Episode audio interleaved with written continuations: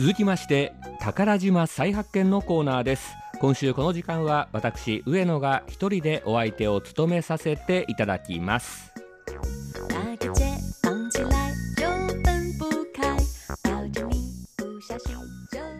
て、えー日本の皆さん今日から10連休ということですよね。台湾でも旧正月の時などに結構長い連休というのはあるんですけれども10連休というのはちょっと聞いたことがないかなと思います、えー10連休長すぎる気もしますけれどもいかがでしょうか。まあ普段ですね大変忙しいという方は、えーこれを機会にゆっくり体を休めていただきたいと思いますし、えーまたあ美味しいものを食べたり、えー面白いテレビ映画を見たり、えーまたあ郊外に出かけて、えー春そして初夏のですねえ爽やかな空気を、えー胸いっぱいにですね吸い込んでくるというようなこともいいんじゃないかと思います。もちろん海外旅行にいらしてる方も多いんじゃないかと思いますけれども台湾に今いるという方もいらっしゃるかもしれません。また連休中には大変おめでたい形で年号が変わるということですよね。えーまあ年号が変わったからといって、え別に給料が上がるわけでもありませんと、えいうことかもしれませんけれども、えとにかく何か新しいスタートということで、えこれはですね心機一転、えまた頑張ろうあるいはですね新しいことを始めてみようとする、えそういったった機会になるんじゃないかと思います。いかがでしょうか？えさて、えーこの宝島再発見という番組では日本の皆さんが台湾にいらっしゃった時に、えー手軽に美味しいものを食べていただこう。また台湾に来ることはできないといった方のためにはあ台湾に今いるかのようなあそんな気持ちを体験してほしいなということで台湾の美味しい食べ物ですね、えー特にまあ手軽にということですから B 級グルメ中心なんですけれども、えー食べ物を毎週紹介させていただいています、まあ、台湾には美味しいものはたくさんあるのでこれはですねネタ切れになることはないんですけれども、えー今日はどんなものをご紹介いたしましょう。ということで先週に続きましてですねえ台湾第2のエスニックグループ2番目に大きいエスニックグループと言われるハッカの人たちのお料理をご紹介します。えハッカというのはこれ2文字です漢字で。えお客様の客に家と書きます。ハッカの人たちですね。ハッカの人たちはあの、ハッカ語というですね、えー特別な独特の言葉を持っているんです。まあ、中国語の方言の一つですけれども、えー台湾の歴史紐解きますと、もともとはですね、今、原住民族と呼ばれる人たちが住んでいたんですね。で、これが400年前とも言われますけれども、中国大陸のですね、特に台湾の、えー対岸の、まあ今ですと福建省と言いますが、この辺りから、あその、いわゆる漢民民族ですね、漢民族の人たちが渡ってくるようになりました。で、えー台湾に住み着くわけですね。で、この人たちの子孫が今の台湾の最大のエスニックグループです。いわゆるこの福建省の言葉ですね、闽南語とか台湾語と言いますけれども、これを話す人たちです。で、2番目に多いのが、えーそれよりは遅れて台湾に渡ってきたと言われるハッカの人たちです。ハッカの人たちというのは中国大陸でですね、あちこちのこの戦乱を逃れて、えー来たという、そういった人たちですね。あの、中華民族の、まあ、中心的な民族だという言い方もありますよね。で、えーまあ、例えば中国大陸のかつての指導者の鄧小平さんとかですね、えーシンガポールを作った李光ユーさん、えーそしてもちろん中華民国を作った建国の父ですね、孫文博士、また台湾の李登輝元総統、こうした人たちが、まあ、ハッカのですね、人たちだと言われていて、特に政治の面でかなりこう強いというふうに言われています。このハッカの人たち、まあ、広くですね、知られている印象は、苦労を惜しまないと、そして我慢強いですから、あしっかりですね、えー大変なところでも頑張ってですね、黙々と仕事をするというですね、人たち、えーまたですね、その生活が大変こう、素朴で、質素で、え倹約家であるというようなことも言われます。この苦労を厭わないですね、えー、我慢強いというのは先ほど言いましたみたいに、えー、中国大陸から台湾にやってきた時期がちょっと遅かったために、えー、台湾に来た時にはですねもうあの、え畑にするのにいい土地というのはその、え福建省から来た人たちに取られていたんですね、えそれで、えなかなかこう作物を作るのは難しいところでですねそこを開墾してこう一生懸命働くというようなことで、えまあ、そういった印象もあるようですし、えまたその倹約家という面なんですけれども、こちらはですね、そうした貧しい生活からということなのかもしれませんが、えー、それによってですね、ハッカの人たち、この食文化っていうのはあるんですね。で、ハッカの人たちの食べ物にはよくですね、えー、こう保存食を使うと、やっぱりこうもったいない、えー、なるべく食材を、え無駄にしないというような、そういった考えから、この保存食をですね、たくさん作るようになったと言われています。ですから、このハッカのですね、食べ物、今では台湾の、まあ、一般のですね、まあ、レストランなどでも取り入れていまして、えー、発火料理のレストラン、専門のレストランもありますし、え、一般のですね、えー、まあ、台湾料理の一つにもう組み込まれたような、えそういったお料理もあります、えその特徴としてはですね、やはり質素であって、えその保存食などがうまく利用されているというのは一つの特色かと思います。ということで、まあ、今日は特にその保存食ということではないかもしれませんが、ご紹介したいのはバンティアオです。バンティアオ。えこのバンティアオ、2文字字ですけれども、え、日本の皆さんあまり使わないですね、あの板橋の板という漢字の木片をですね、お米に変えるんですね。え、それからあの条件と言いますね、昔人間の条件という映画ありました。あの条件の条ですね、あの、え、っと、人弁がついた方の条件の条、古い方の条件の条と言ったらいいでしょうか。え、こちらをですね、書きます。バンティアオですね。ティアオというこの条件の条というのはですね、こう、細長いものを表すんですね。で、前の字はバンですから、板のように感じるんですけれども、えー、この辺は米ということになっていますよね。ということでどんなものなのでしょうか今日ここにですね用意しましたのはあこれはテイクアウトで買ってきましたので、えー、紙の、えー、桶のような形のものに入っています。まあ、発火料理としてはこのバンティアオというのはもう代表的なものの一つなんですね。えー、紙の桶の直径は13センチぐらいでしょうかね。で、縦はですね、やはりこれが9センチぐらいあるでしょうか。えー、紙製です。でですね、これちょっと中を見てみますと、なんでしょうね、もやしとですね、これは豚肉のそぼろですね、それからこれは白菜ですね、えー、白菜が入ってます。それから、あの、これ多分豚肉だと思います。白いお肉、ちょっと固めのですね、白いお肉ですね、脂身なんか全然入ってませんけれども、これがですね、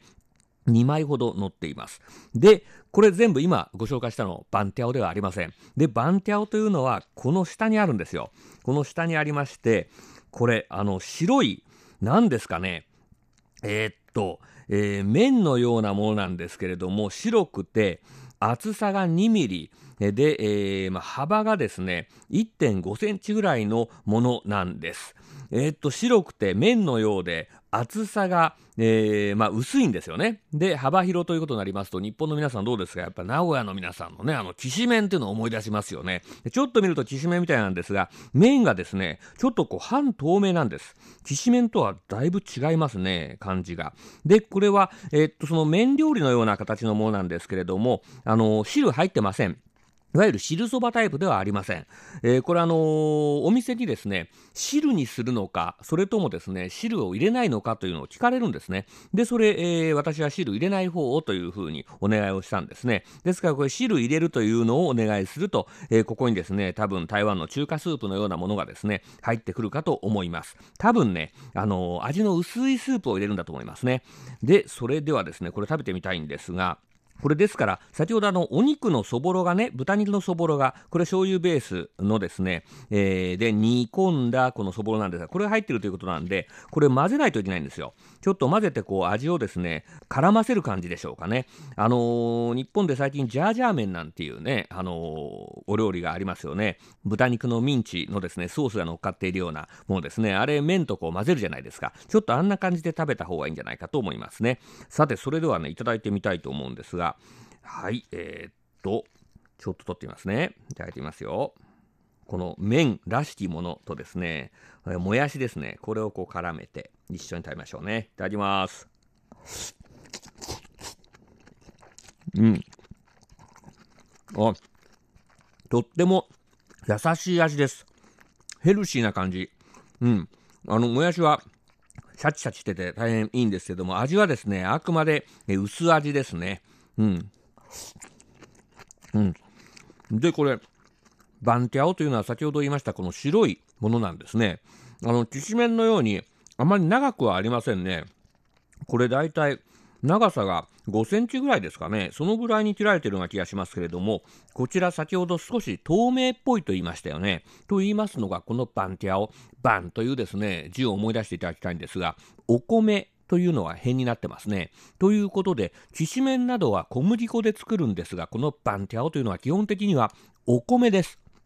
お米をですね、すりつぶして、えー、それをドロドロにしますよね。で、これをですね、浅いこうフライパン状のえー、お皿などにですね、敷きまして、えー、そのドロドロのものですね。それから蒸すんですよ。で、蒸してこう作るとビロビロっとしたですね、1枚のものができます。で、それをこう切ってあるんですね。ですから切る形を変えれば、この幅ですね、これはいくらでも変えられますし、えー、あるいは1枚のですね、四角いですね、バンティアオといった形で食べることもできるんです。ですからお米を使ってるので、これ、やっぱりちょっとこう透明なんですよね。で、また、食感も小麦で作ったあの麺のように、コシはほとんどありません。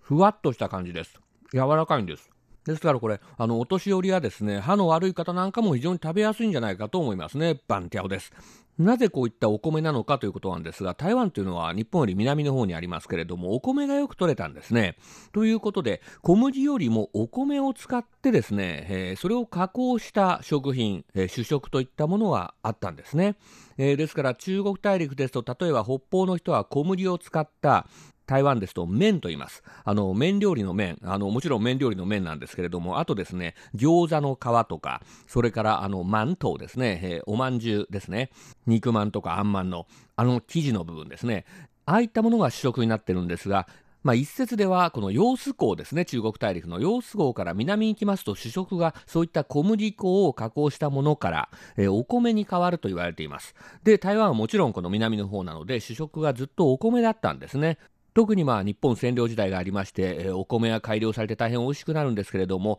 ですから台湾ではお米がよく取れたということで、このお米を使ったこうした麺のようなものができたんですね。で、日本の皆さんがよくご存知なのがビーフンです。ビーフンというのはこれは漢字ですとお米、それから粉と書きますよね。ビーフン。え、このビーフンというのは、え、日本の皆さんはあまりご存じないかもしれませんが、え、大変珍しい、え台湾の最大の方言ですね。台湾語が日本でそのままあこう外来語として使われている例かと思います。えですから台湾ではこのお米を使ったこうしたちょっと見ると麺のように見えるもの、えこれがですね、え結構あるんですよね。で、今回ですね、このお店ですと、他にもいろいろなお料理を売っていましたので、私あの、スワンにバイローというお料理を買ってきました。スワンにバイローですね。このスアンというのは、草冠を書きまして、下に示すという漢字、これを2つ並べるんですよ。これあの、ニンニクの意味です。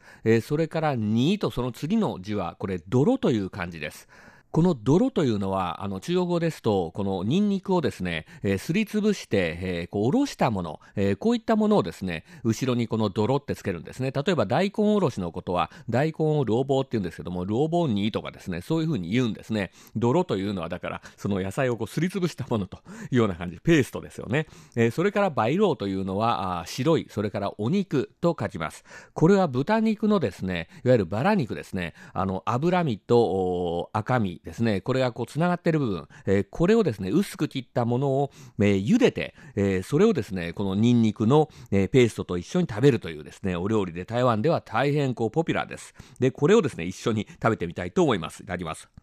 うん。日本の方、あの、最近、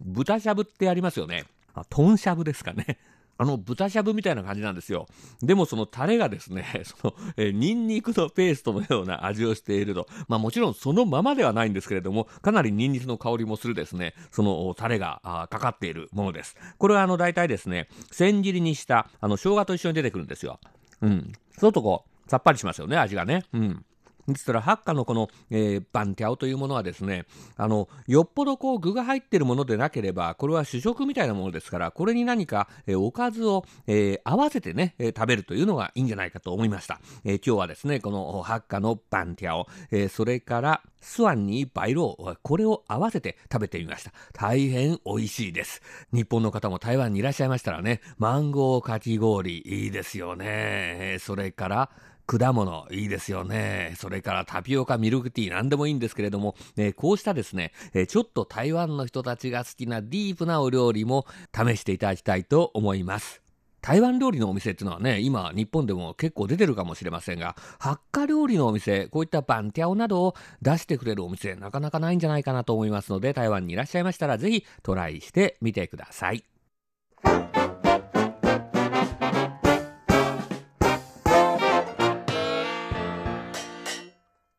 さて、えー、それでは情報です、えー、これからですね、8月までに台湾にいらっしゃる方、まあ、ちょっとですね、変わった観光を楽しみたいという方にはおすすめです。えー、台湾本島のですね、え北の端っこといいますか、そこから少し東の方ですね、え台湾の北東部、ジラン県に近いある、これはビーチです、えー、ここで今サンドアートフェスティバルが開かれています、えー、福流というところですね、えー、幸せを表す幸福の福福引きの福に、えー、国運流昇の流ですね、えー、隆起するという時の流、えー、これを書いて福流と言います。こちらは在来線の台湾鉄道で、えー、台湾東部の方に向かう線、えー、列車で行きますと、えー、福流という駅があります。ここ降りますとなんと歩いて5分ぐらいでですね、すぐにこの、えー、海辺ですね、ビーチに出ることができるんです。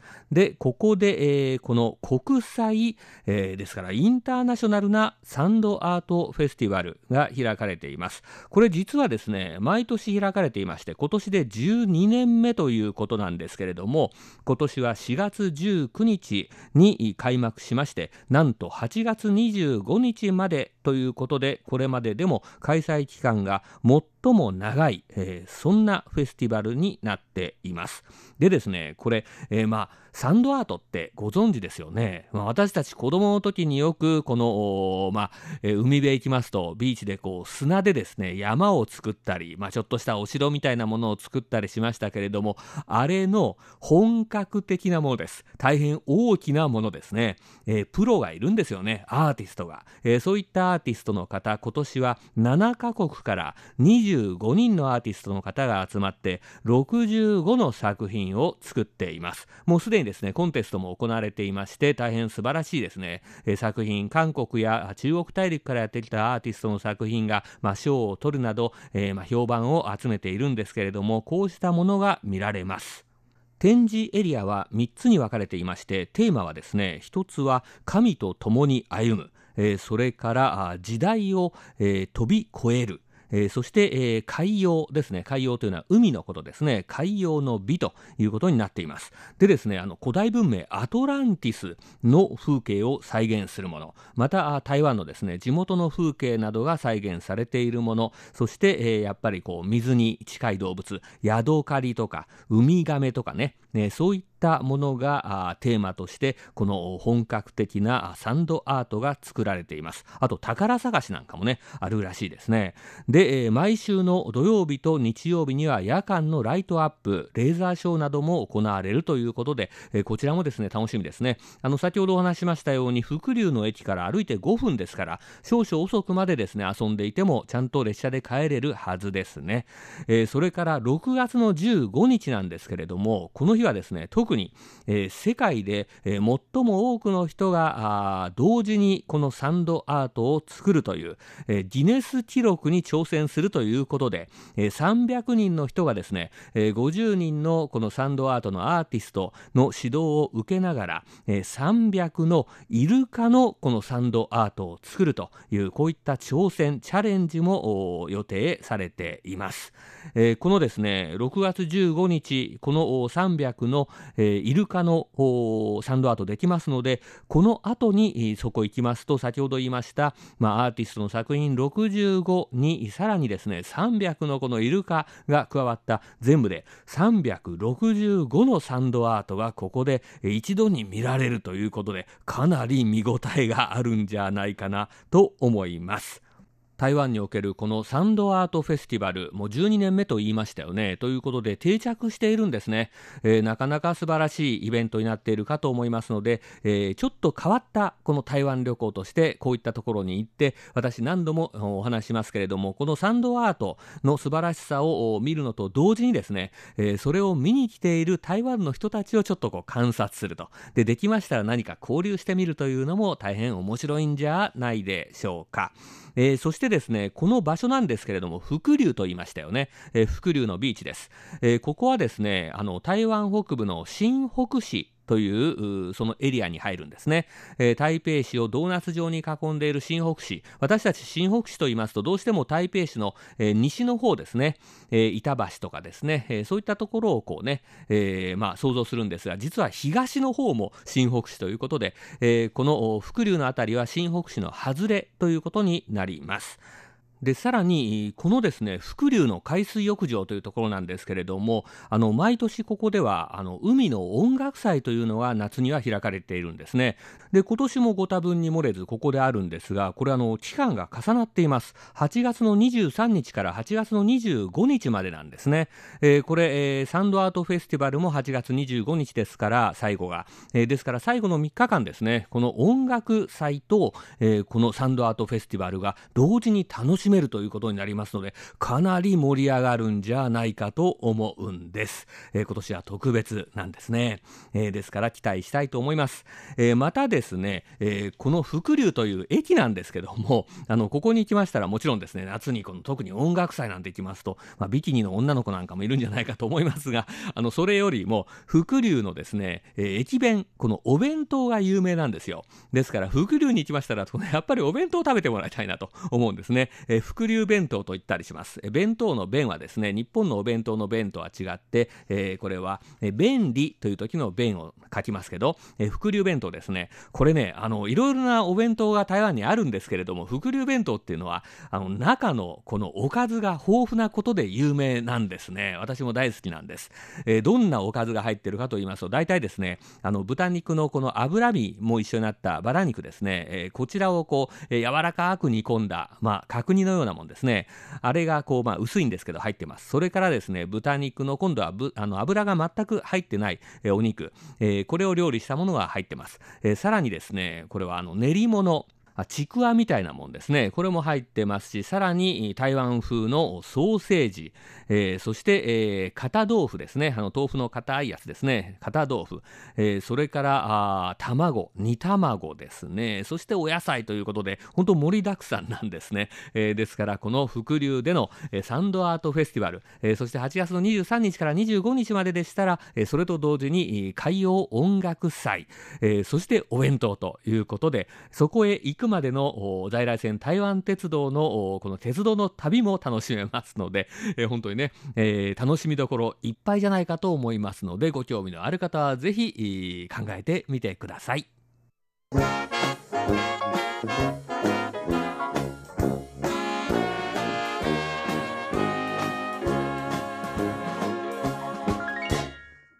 さて、えーそれでは旅の歌コーナーです。最後ですね。えーもう日本ではほとんど東北ぐらいしか残ってないんでしょうか。あ桜ですよね。台湾の人も桜大好きなんですが、今日はですね、その桜の色、まあピンク色っていうんですかね、えー桜色のロマンという曲をお届けしながらお別れいたします。えー台湾ではこれからが卒業シーズンということで、この桜色の中で卒業に向かうといった、そんな女の子のお気持ちが歌われています。皆様、どうか良い10連休をお過ごしください。ご案内は上野でした。お聞きの放送は台湾国際放送です。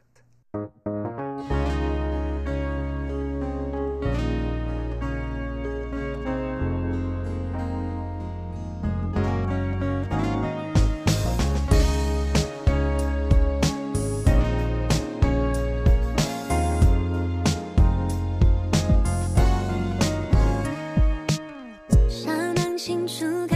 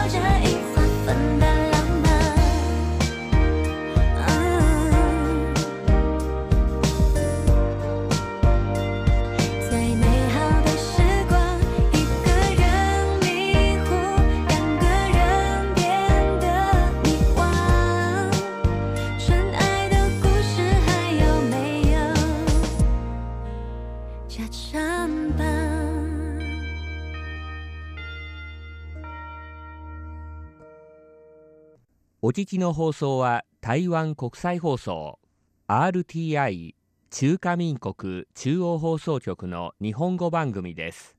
この放送に対する皆様のご意見ご希望をお待ちしております。宛先は中華民国台湾台北市北安路55号台湾国際放送玉山です。北安の北は南北の北安は安全安心の安。玉山は玉山と書きます。なおホームページのアドレスは http コロンスラッシュスラッシュ。www.rti.org.tw です。